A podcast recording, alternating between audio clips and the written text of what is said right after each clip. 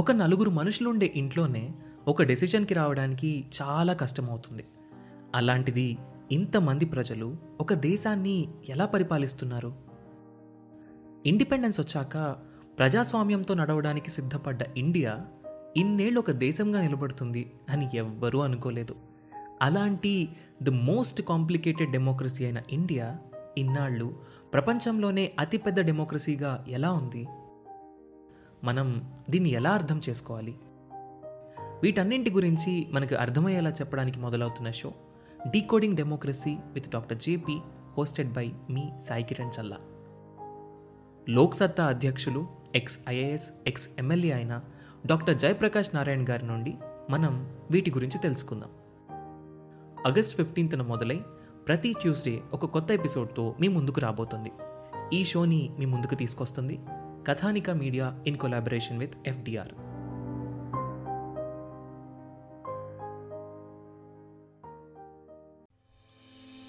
Central government 18 నుంచి 44 సంవత్సరాల మధ్యలో ఉన్న వాళ్ళందరికీ కూడా ఫ్రీ వ్యాక్సినేషన్ ఇస్తాను అని చెప్పింది.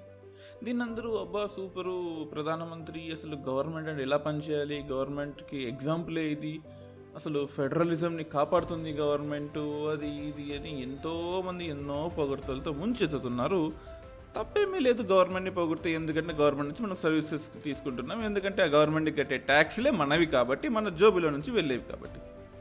ఇప్పుడు ప్రాబ్లం అంతా ఎక్కడొచ్చింది? గవర్నమెంట్కి దానికే దారి ఫెడరలిజంని కాపాడుతూ, వ్యాక్సినేషన్ పాలసీని రెస్పెక్ట్ చేస్తూ, ఎవరికి మీరెవరూ బాధపడద్దు, మీ అందరికీ నేనున్నాను అని చెప్పింది అనుకుంటున్నారా?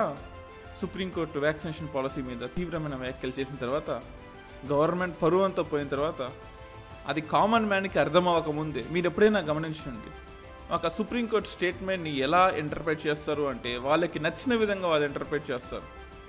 ఎందుకంటే the English of Supreme Court is so harsh. I will say harsh because అదొక కామన్ మ్యాన్ మాట్లాడుకునే ఇంగ్లీష్ కాదు. ఎప్పుడైతే సుప్రీంకోర్టు ప్రొసీడింగ్స్ అన్నీ కూడా మన రీజనల్ లాంగ్వేజెస్ తెలుగు, తమిళ్, కన్నడ, మలయాళంలోకి మారుస్తామో అప్పుడే మనం సుప్రీంకోర్టు గురించి, హైకోర్టుల గురించి మరిన్ని విషయాలు, మరిన్ని కొత్త కొత్త విషయాలు, అసలు ఈ గవర్నమెంట్తో మనకున్న సంబంధాలు, సత్సంబంధాలు, అంతెందుకండి మన జీవోలు, మన పార్లమెంట్లో పాస్ అయ్యే బిల్లులు కూడా మన సొంత లాంగ్వేజెస్లో చేయాలి. మనందరికీ కూడా అంటే ఇండియా మొత్తంలో కూడా టాప్ మోస్ట్ థింక్ ట్యాంక్ అంటాం, PRS లెజిస్లేటివ్ అంటాం. అదొక ఆర్గనైజేషన్, NGO. పార్లమెంట్లో ఉండే వాళ్ళందరికీ at the same time various MPsకి, మినిస్టర్లకి, ప్రైమ్ మినిస్టర్ ఆఫీస్కి కూడా కావాల్సిన లెజిస్లేషన్స్, వాళ్ళకి కావాల్సిన చట్టాలని తయారు చేసి ఇంకా డీటెయిల్గా అనలైజ్ చేస్తుంది అనమాట. తయారు చేయడం కన్నా అనలైజ్ చేస్తుంది. అటువంటి PRSతో మన UPSC రేడియో వాళ్ళ ఒపీనియన్ని, వాళ్ళని మన స్టూడియోకి ఇన్వైట్ చేసి వాళ్ళ ఒపీనియన్స్ని మనం సొసైటీకి వినిపిద్దాం అనుకుంటున్నాం. అంత త్వరలో అది మీ ముందుకు కూడా బయటికి వస్తుంది. So welcome to UPSC radio podcast. అసలు ఈ వ్యాక్సినేషన్ పాలసీ కన్నా ముందు సుప్రీంకోర్టు మనకు చెప్పిన ఈ ఫెడరలిజంకి అగెన్స్ట్గా మీరు చేసే పాలసీస్ ఉన్నాయి అంటున్నారే, అసలు ఈ ఫెడరలిజం అంటే ఏంటి? ఫెడరలిజంని మనం ఎలా కాపాడాలి? ఫెడరలిజం లేకపోతే ఇండియాకు వచ్చే నష్టం ఏంటి? రాష్ట్రాలకు వచ్చే నష్టం ఏంటో మనం ఈ ఎపిసోడ్లో తెలుసుకుందాం. So welcome to the episode. Supreme court ఒక స్టేట్మెంట్ ఇచ్చింది, అసలు గవర్నమెంట్ ఫాలో అయ్యి, అంటే సెంట్రల్ గవర్నమెంట్, స్టేట్ గవర్నమెంట్స్ కదలేండి, ఒక తప్పు చేస్తే మనం తండ్రిని తిడతామా, పిల్లల్ని తిడతామా? తండ్రినే తిడతాం. సో ఒక తప్పు చేసిన సెంట్రల్ గవర్నమెంట్ సుప్రీంకోర్టు వాదించింది, అలాగే తిట్టింది. అసలు మీరు ఎలా ఫాలో అవుతున్నారు? ఇన్ని సంవత్సరాలు 44 కన్నా పెద్దగా ఉన్న వాళ్ళ కోసం ఫ్రీ వ్యాక్సినేషన్ ఇస్తున్నాము అని చెప్పారు. కానీ ఇప్పుడు సెకండ్ వేవ్లో ఎక్కువ మంది ఇంపాక్ట్ అయింది. 18 నుంచి 44 సంవత్సరాల్లో ఉన్న వాళ్ళు ఎక్కువ మంది ఇంపాక్ట్ అయ్యారు. మీరు వాళ్ళకి ఫ్రీ వ్యాక్సినేషన్ ఇవ్వట్లేదు అంటే అసలు వాళ్ళ ప్రాణాల్ని మీరు హరించి వేస్తున్నట్టే అని ఒక హార్ష్ స్టేట్మెంట్ ఇచ్చింది. సో గవర్నమెంట్ కూడా కదిలి వచ్చింది ఆ స్టేట్మెంట్కి. అరే అసలు ఇలాంటి స్టేట్మెంట్ ఇప్పుడు సుప్రీంకోర్టు ఎప్పుడు సెంట్రల్ గవర్నమెంట్ని అడగలేదే. Madras high court election commission of ఇండియాని, at the same time Madras election కమిషన్ని, మీరు కనుక ఎలక్షన్స్ పెడితే అది మానవ హక్కు ఉల్లంఘనే కాదు, మీ మీద మర్డర్ కేసు పెడతాము అని చెప్పింది. అంతకు మించిన స్టేట్మెంట్ ఇది. ఎప్పుడైతే ఎంప్లాయీస్, అంటే COVID-19కి సంబంధించిన ఎంప్లాయీస్, మీ వర్క్ మీరు సరిగా చేయకపోతే మీ మీద నరహత్య కేసు పెడతామని చెప్పింది. అంతకు మించిన కేసు ఇది. So the Supreme Court has already begun its proceedings. కానీ ఇప్పుడు సుప్రీంకోర్టు మనకి ఏం చెప్పింది? Health care workers, frontline workers, అంటే 45 కన్నా ఎక్కువ మంది ఉన్నవాళ్ళు ప్రయారిటైజ్ 1, ప్రయారిటైజ్ 2గా చేసుకొని మీరు వ్యాక్సిన్లు ఇస్తున్నారు. మరి కామన్ మ్యాన్ పరిస్థితి ఏంటి? అందరూ హాస్పిటల్స్కి వెళ్ళి వ్యాక్సినేషన్ తీసుకోగలరా? తీసుకోలేరు. మరి వాళ్ళ పరిస్థితి ఏంటి? సో మున్సిపల్ బాడీస్లో నుంచి సుప్రీంకోర్టు అంటే ఢిల్లీలో ఉండే వరకు, అంటే గల్లీ నుంచి ఢిల్లీ వరకు ఎక్కడెక్కడైతే ఉన్నారో వాళ్ళకి సపరేట్గా ఒక బడ్జెట్ తయారు చేసి, అంటే కేవలం వ్యాక్సినేషన్ కోసం. ఎందుకంటే సెకండ్ వేవ్లో ఎక్కువ మంది చనిపోయే వాళ్ళు ఎవరు? 18 to 44 years ఆఫ్ ఏజ్.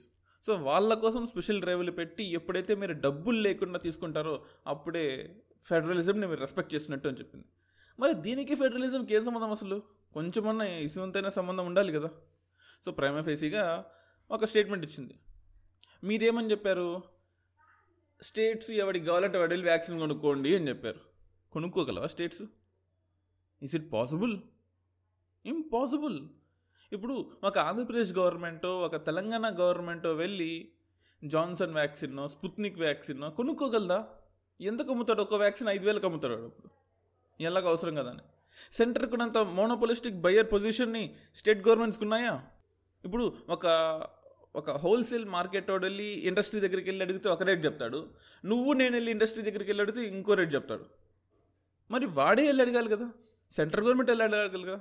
అంటే ఆర్టికల్ 14 అగెయిన్స్ట్ అని సుప్రీంకోర్టు చెప్పింది, రైట్ టు ఈక్వాలిటీకి అగెయిన్స్ట్ అని చెప్పింది, అసలు రేషనాలిటీ లేదు అని చెప్పింది. అంటే సుప్రీంకోర్టు మన బేసిక్ కాన్స్టిట్యూషన్లో ప్రియాంబుల్ అని ఉంటుంది, అంటే ఒక బుక్ కొనేటప్పుడు మనం ముందు సూచిక లేదా విశేషిక అని చదువుతుంటాం కదా, బుక్లో ఏముందో బుక్ మొత్తం చదవకుండా, అలాగే మన కాన్స్టిట్యూషన్కి ప్రియాంబుల్ ఉంటుందన్నమాట. ఆ ప్రియాంబుల్లో చెప్పింది ఫెడరలిజంని రెస్పెక్ట్ చేస్తామని చెప్పలేదు, but assuring the dignity of the individual and liberty ఇస్తా అని చెప్పింది స్టేట్స్కి. మరి అటువంటి లిబర్టీ ఇవ్వాలంటే ఫెడరలిజంని రెస్పెక్ట్ చేయాలి. అసలు ఈరోజు మనం ఆ ఫెడరలిజం అంటే ఏంటో తెలుసుకుందాం. ఇండియా అనేది ఫెడరల్ సిస్టమా కాదా అని అందరూ అంటుంటారే, అసలు ఫెడరలిజం అంటే ఏంటి? ఒక తండ్రి తన పిల్లలకి ఫ్రీడమ్ ఇస్తాడు. ఎంతవరకు ఇస్తాడు? ఆ ఫ్రీడమ్ని మిస్యూజ్ చేయనంత వరకు ఇస్తాడు. మిస్యూజ్ చేస్తున్నామని తెలిస్తే ఖచ్చితంగా ఫ్రీడమ్ని లాగేసుకుంటాడు. అలాగే మన ఇండియాలో ఉన్న 28 స్టేట్లకి కూడా మన prime minister and government and president freedom ఇస్తుంది. మీకు కావాల్సిన బిల్డింగ్లు మీరు కట్టుకోండి, మీరు కావాల్సిన హెల్త్ ఇన్ఫ్రాస్ట్రక్చర్ మీరు కట్టుకోండి. అంటే ఇటువంటి టైం కాకుండా epidemic act, disaster management act ఇప్పుడు ఇంప్లిమెంట్లో ఉన్నాయి కాబట్టి ఈ టైం కాకుండా మిగతా టైమ్స్ అన్నింటిలో కూడా అగ్రికల్చర్ మీకు ఇష్టం వచ్చినట్టు చేసుకోండి, ఎడ్యుకేషన్ మీకు ఇష్టం వచ్చినట్టు చేసుకోండి, చిన్న చిన్న మైనింగ్స్ ఏవైతే ఉన్నాయో అవన్నీ కూడా మీకు ఇష్టం వచ్చినట్టు చేసుకోండి. ఇలా మనకంటూ కొంచెం ఫ్రీడమ్ ఇచ్చేస్తుంది. ఎందుకంటే అన్నీ పెద్దలు చెప్పినట్టు వినాలంటే కష్టం కదా, పిల్లలకు కూడా కొంచెం ఫ్రీడమ్ ఇవ్వాలి. అలా కాకుండా నువ్వు ఎన్నేళ్ళైనా కానీ మొత్తం నా మాటే వినాలి అంటే ఎట్లవుతుంది? మన రాజ్యాంగంలో ఫెడరల్ వ్యవస్థ అని రాయలేదు. అంటే మన ఫ్యామిలీ సిస్టంలో నీకు ఫ్రీడమ్ ఇస్తామని ఎక్కడైనా రాసుకున్నామా? మన ఫ్యామిలీ బుక్స్లో ఉంటే ఎక్కడైనా పిల్లలకి ఫ్రీడమ్ ఇస్తాను, పిల్లలకి ఫ్రీడమ్ ఇవ్వను అని ఎక్కడ రాసుకున్నామా చెప్పండి? మన ఫ్యామిలీకి ఏదైనా కాన్స్టిట్యూషన్ ఉంటే, మన ఫ్యామిలీకి ఏదైనా కొన్ని సెట్ ఆఫ్ రూల్స్ ఉంటే, ఫ్రీడమ్ ఎంతవరకు ఇస్తాను ఎంతవరకు ఇవ్వను ఎక్కడ రాసుకోలేము కదా. అలా అని చెప్పేసి ఫ్రీడమ్ ఇవ్వనట్ట we have Indian federalism. So మన పర్మిషన్ లేకుండా కొన్ని ఆర్డినెన్స్లు తయారు చేసుకుంటున్నారు వాళ్ళు సెంట్రల్ గవర్నమెంట్లో. అది ఫామ్ బిల్స్ అవనివ్వండి, లేదా కాంపన్సేషన్కి GST కావాలంటే అది ఇవ్వకపోవడం అనివ్వండి, ఏదైనా అవనివ్వండి. మేము అడిగాము GST తీసుకున్నామని, సరే తీసుకొచ్చారు. దానికి కావాల్సినట్టుగా అన్ని స్టేట్స్ యొక్క ఒపీనియన్స్ తీసుకొని ఏదో తయారు చేశారు.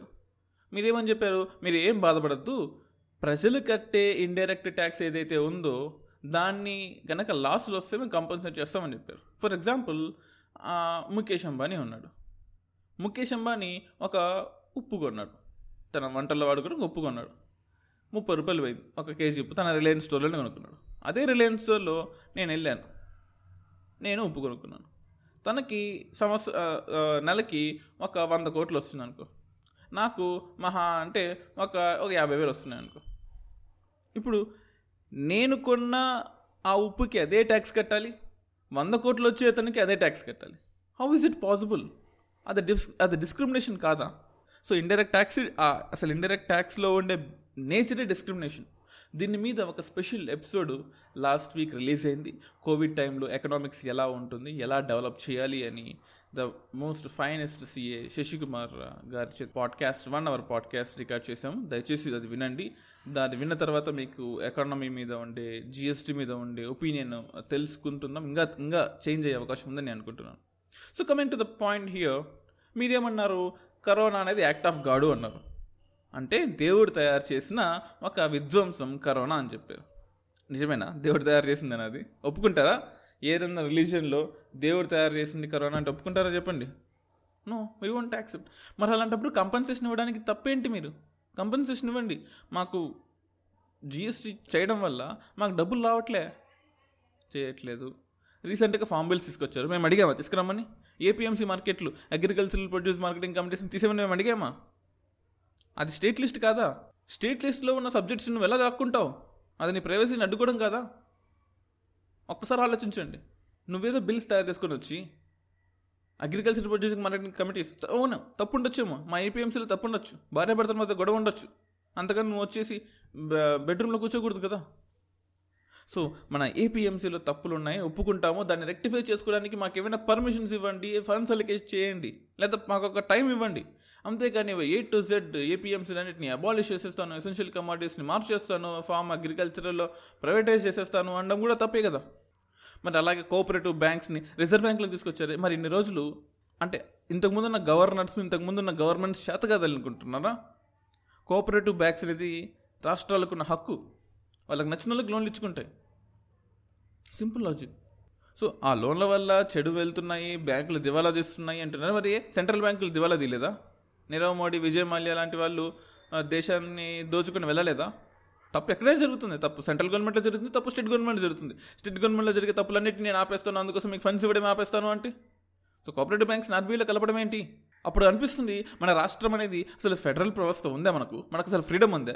మనకు రాజ్యాంగంలో ఉంటుంది నీకు డిగ్నిటీ ఉంటుంది, ప్రతి ఒక్కడికి అష్యూర్ చేస్తాను నీకు డిగ్నిటీ ఉంటుందని, లిబర్టీ ఇస్తాను, నీకు స్వేచ్ఛనిస్తాను అంటున్నావే, ఏది ఇదే స్వేచ్ఛ ఇవ్వడము?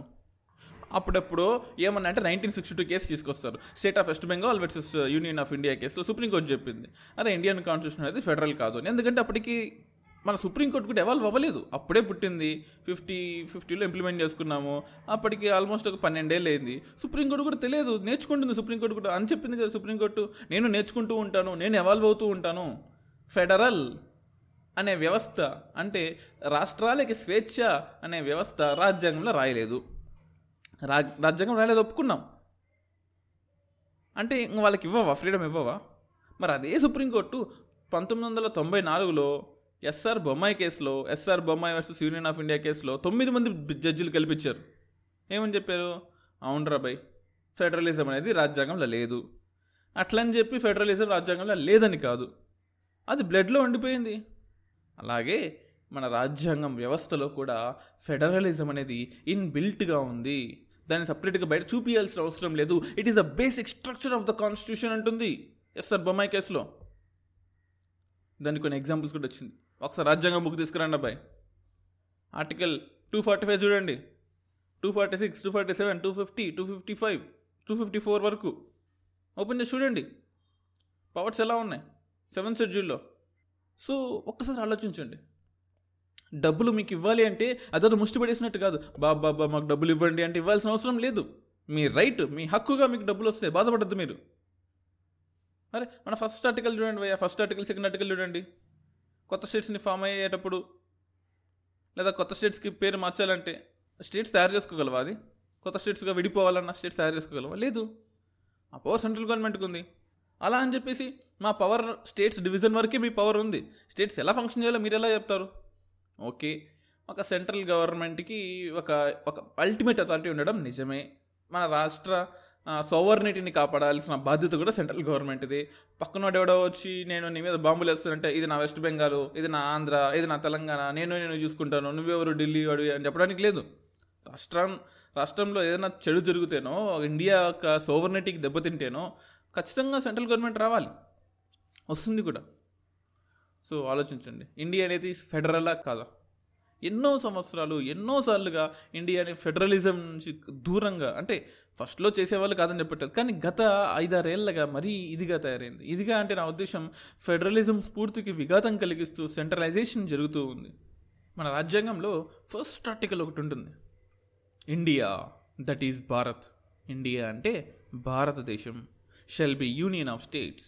మేమందరం కలుస్తేనే కదా యూనియన్ అయింది. అంటే ఆ వర్డ్ యూనియన్ అంటే ఇది ఫెడరలిజం కాదు అంటున్నారు.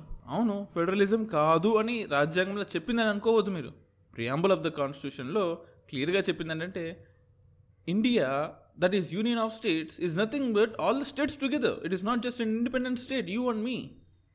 సో డోంట్ అస్యూమ్ భారత్ లేదా ఇండియా అంటే కేవలం ఢిల్లీలో కూర్చున్న గవర్నమెంట్ ఒకటే కాదు, it is governments. The S stands here. So I don't want to go into మిగతా దేశంలో ఎలా ఉంది, మన దేశంలో ఎలా ఉంది, మనం ఇంప్రూవ్ అవ్వాలి, ఇది కాదు. అసలు మన దేశంలో ఉన్న, మన రాజ్యాంగంలో ఉన్న, మన ఫెడరల్ వ్యవస్థని అర్థం చేసుకోవడానికి సుప్రీంకోర్టులకి, గవర్నమెంట్లకి ఇన్ని సంవత్సరాలు పట్టింది. ఇంకా పక్కనోడితో కంపేర్ చేసుకుంటూ పోతుంటే మన పిల్లలు వాళ్ళ పిల్లలు వచ్చేస్తారు. So federalism has to be respected. మనం ఏమన్నా అమెరికన్ మోడలా? కాదు. రాష్ట్రాలకి అంత స్వేచ్ఛ ఉందా? లేదు. సరే, ఉన్న స్వేచ్ఛనైనా మాకు ఇవ్వండి. సో ఇప్పుడు మీరు అనొచ్చు మన రాజులు వాళ్ళ కాలంలో అసలు ఫెడరలిజంకి రెస్పెక్ట్ ఇచ్చేవాళ్ళు కాదు కదా అని. ఎందుకు లేదు? ఏ మగధ కింగ్డమ్లో లేదా? మౌరన్ కింగ్డమ్లో లేదా? అప్పట్లో రిపబ్లిక్స్ ఉండేవి. సబ్ కాంటినెంట్లో ఎవడి కింగ్డమ్ని వాడు చేసుకునేవాళ్ళు. ఆఖరికి షేర్షా సూరీలో కూడా, అక్బర్ టైంలో కూడా మనకు ఫెడరల్ గవర్నమెంట్ ఉండేది. చాలా ఎగ్జాంపుల్స్ ఉన్నాయి. అంటే గవర్నమెంట్ ఆఫ్ ఇండియా యాక్ట్ 1935 కూడా ఉన్నాయి. ఫెడరేషన్ ఆఫ్ స్టేట్స్ తయారవుతాయి కదా అప్పుడు. సో లేదు అని చెప్పొద్దు. మీరొక్కరే గవర్నమెంట్, ఈ ఒక్క గవర్నమెంటే ప్రజలకి స్వేచ్ఛ ఇస్తుంది అని చెప్పొద్దు. It is in the blood of Indians. So ఒక్కోసారి బాధేస్తుంది మన ఫెడరల్ వ్యవస్థ ఏమైపోతుందని. బాధ మీకు మాకు కాదులేండి, సుప్రీంకోర్టుకి బాధేస్తుంది. మనకు బాధేస్తే ఏమవుతుంది? ఏమీ అవ్వదు. మహా అంటే సోషల్ మీడియాలో అరుస్తాము, లేదా టీవీలో డిబేట్స్ పాల్గొంటాము, ఫ్రెండ్స్తో మీమ్స్ జోక్స్ షేర్ చేసుకుంటాము. ఆ తర్వాత మన ఫోన్ స్విచ్ ఆఫ్ చేసి మన పని మనం చేసుకుంటాం. Then who will question the government? ఎవడో కూడా వస్తాడు, వెళ్ళి క్వశ్చన్ చేసుకుంటాడు. ఎవడో నువ్వే క్వశ్చన్ ద గవర్నమెంట్. ప్రతి ఒక్కరూ ఒక లెటర్ రాయండి, వాట్ ఈస్ హ్యాపెనింగ్ ప్రతి ఒక్క ఇష్యూలో. ఈ ఒక్క ఇష్యూనే కాదు, ప్రతి ఒక్క డిపార్ట్మెంట్, ప్రతి ఒక్క మినిస్ట్రీలో మనకు ఉండి 50-52 మినిస్ట్రీలకి కొన్ని వందల డిపార్ట్మెంట్స్ ఉన్నాయి. 100 డిపార్ట్మెంట్స్కి కాంటాక్ట్ లెస్ కొడితే వేల మెయిల్స్ ఉంటాయి. ఆ మెయిల్ అడ్రస్లన్నీ తీసి జస్ట్ ఒక మెయిల్ రాయండి. నీకునే రైట్స్ ఏంటి, నీకున్న ఇదేంటి. తిడుతూ రాయమనట్లేదు నేను. Respect the government, respect the constitution, respect their work. ఎంతో కష్టపడి చేస్తున్నారు. కొన్ని వందల వేల ఐఏఎస్ ఆఫీసర్లు నిద్రాహారాలు లేకుండా మన కోసం ఎంతో కష్టపడి చేస్తున్నారు. ఎక్కడో ఒక చిన్న తప్పు జరిగిందని చెప్పేసి అందరినీ బ్లేమ్ చేయకూడదు. ఎంత కష్టపడతారు? ఒక ఐఏఎస్ ఎగ్జామ్ అవ్వడానికి ఎంత కష్టపడతాము, ఐఏఎస్ ఎగ్జామ్ క్లియర్ అయిన తర్వాత దేశాన్ని కాపాడడానికి ఎంత కష్టపడుతున్నారు వాళ్ళందరూ. వాళ్ళకి రెస్పెక్ట్ చేస్తూ, వాళ్ళకి ఒక జై హింద్ ఇచ్చుకుంటూ, సో మన ప్రాబ్లమ్ని వాళ్ళకి రిప్రజెంట్ చేయండి. ఎందుకు? ప్రాబ్లమ్ని రిప్రజెంట్ చేస్తేనే కదా వాళ్ళు దాన్ని పాలసీ మేకింగ్లో ఇంక్లూడ్ చేస్తారు. మన ఎమ్మెల్యే ఎంపీలు వింటారో ఏమో నాకు తెలియదు, మీ ఎక్స్పీరియన్స్ ఏంటో తెలియదు. నా ఎక్స్పీరియన్స్ అయితే కొంచెం హార్ష్గానే ఉంది. సో దయచేసి లెటర్ రాసి మీరు ఏ డిపార్ట్మెంట్లో ప్రాబ్లం ఫేస్ చేస్తున్నారో, ఎందుకు కాంటాక్టర్స్ ఇచ్చింది ఎందుకు, మమ్మల్ని మాట్లాడండి, మాతో మాట్లాడండి, మాకు మీ ప్రాబ్లమ్స్ని చెప్పండి. ఒక పెద్ద ఫెడరలిజం వ్యవస్థ నుంచి చిన్న చిన్న ప్రాబ్లమ్స్ ఏమైనా ఉన్నా సరే మాకు చెప్పండి అంటున్నారే. రాయండి, మెయిల్స్ రాయండి. మీ హక్కు. మీరు డబ్బులు కడుతున్నారే, ఉప్పు మీద ట్యాక్స్ కడుతున్నారు, పప్పు మీద ట్యాక్స్ కడుతున్నారు, అన్నింటి మీద ట్యాక్స్ కడుతున్నారు. మీ హక్కుగా మీ ప్రాబ్లమ్ని అడగండి. Question everything and get your rights done. And మీకు ఒక small announcement UPSC radio podcast తరఫు నుంచి. యూపీఎస్సీ రేడియోలో యూట్యూబ్లో మెంబర్షిప్లో జాయిన్ అవ్వచ్చు, లేదా upsradio.in/membership ట్యాబ్కి వెళ్ళి కింద డిస్క్రిప్షన్ లింక్లో ఇస్తాను, దాని గురించి కూడా మీకు వెళ్ళొచ్చు. పర్సనల్ గైడెన్స్ లాగా మీకు దొరుకుతుంది. And it is very minimal cost, కేవలం మంత్లీ 300 రూపీస్ మాత్రమే. జూమ్లో మీకు క్లాసెస్ అనేవి జరుగుతాయి. సో కరెంట్ అఫైర్స్కి సంబంధించినవి, జాగ్రఫీకి సంబంధించినవి, ఎకనామీకి సంబంధించినవి, ఎటువంటి డౌట్స్ అయినా సరే మీకు ఉంటే మనం వీక్లీ జూమ్ సెషన్స్ పెట్టుకొని దాని గురించి ఫర్దర్గా వెళ్తూ ఉంటాం. సో యూట్యూబ్లో జాయిన్ అవ్వచ్చు. యూట్యూబ్ కన్నా ముఖ్యంగా కింద ఇచ్చిన డిస్క్రిప్షన్ లింక్ ఓపెన్ చేసి సో మీరు వెళ్ళండి, లేదా upsradio.in వెబ్సైట్కి వెళ్ళినా సరే పైన మెంబర్షిప్ అనే ట్యాబ్ ఉంటుంది. ఆ మెంబర్షిప్ ట్యాబ్ ఓపెన్ చేసినా సరే మీకు దొరుకుతుంది. అండ్ కరోనా టైంలో చాలామంది చాలా ప్రాబ్లమ్స్ ఫేస్ చేస్తున్నారు కదా, సో దీన్ని దృష్టిలో పెట్టుకొని ఎవరైతే ఫార్మింగ్ కమ్యూనిటీకి సంబంధించి వాళ్ళు ఉన్నారో, సో ఫార్మర్స్కి సంబంధించిన పిల్లలు కానీ, ఫార్మర్స్ మీద డిపెండ్ అవుతున్న వాళ్ళు కానీ, అగ్రికల్చరల్ లేబర్స్ కానీ, డైలీ లేబర్స్ కానీ మీరు కనుక ఉంటే upsradio@gmail.comకి ఒక మెయిల్ చేయండి. మీకు కంప్లీట్లీ ఫ్రీగా గైడెన్స్ ఇవ్వబడుతుంది. సో దట్ ఈస్ వాట్ నేను తీసుకునేది. చాలా తక్కువ amount. I think you know people charge lakhs of rupees. But manam UPSC Radio Podcast is not something which is for profit oriented. Article 21A of Indian Constitution providing free and affordable education is a topmost priority of our podcast. So join our membership lo and meeru if you couldn't bear that $300 per month anamata idantha kuda. So kudarakapothe you can mail us. I'll give absolutely free of cost. Thank you. Thank you for subscribing to UPSC radio podcast. And మరిన్ని interesting episodes, మరిన్ని interesting updates, మనం కొత్త episodes, కొత్త పాడ్కాస్ట్లతో ఇంకా ముందుకు వెళ్దాం. మీ support నాకు ఎప్పుడూ కావాలి. జై హింద్.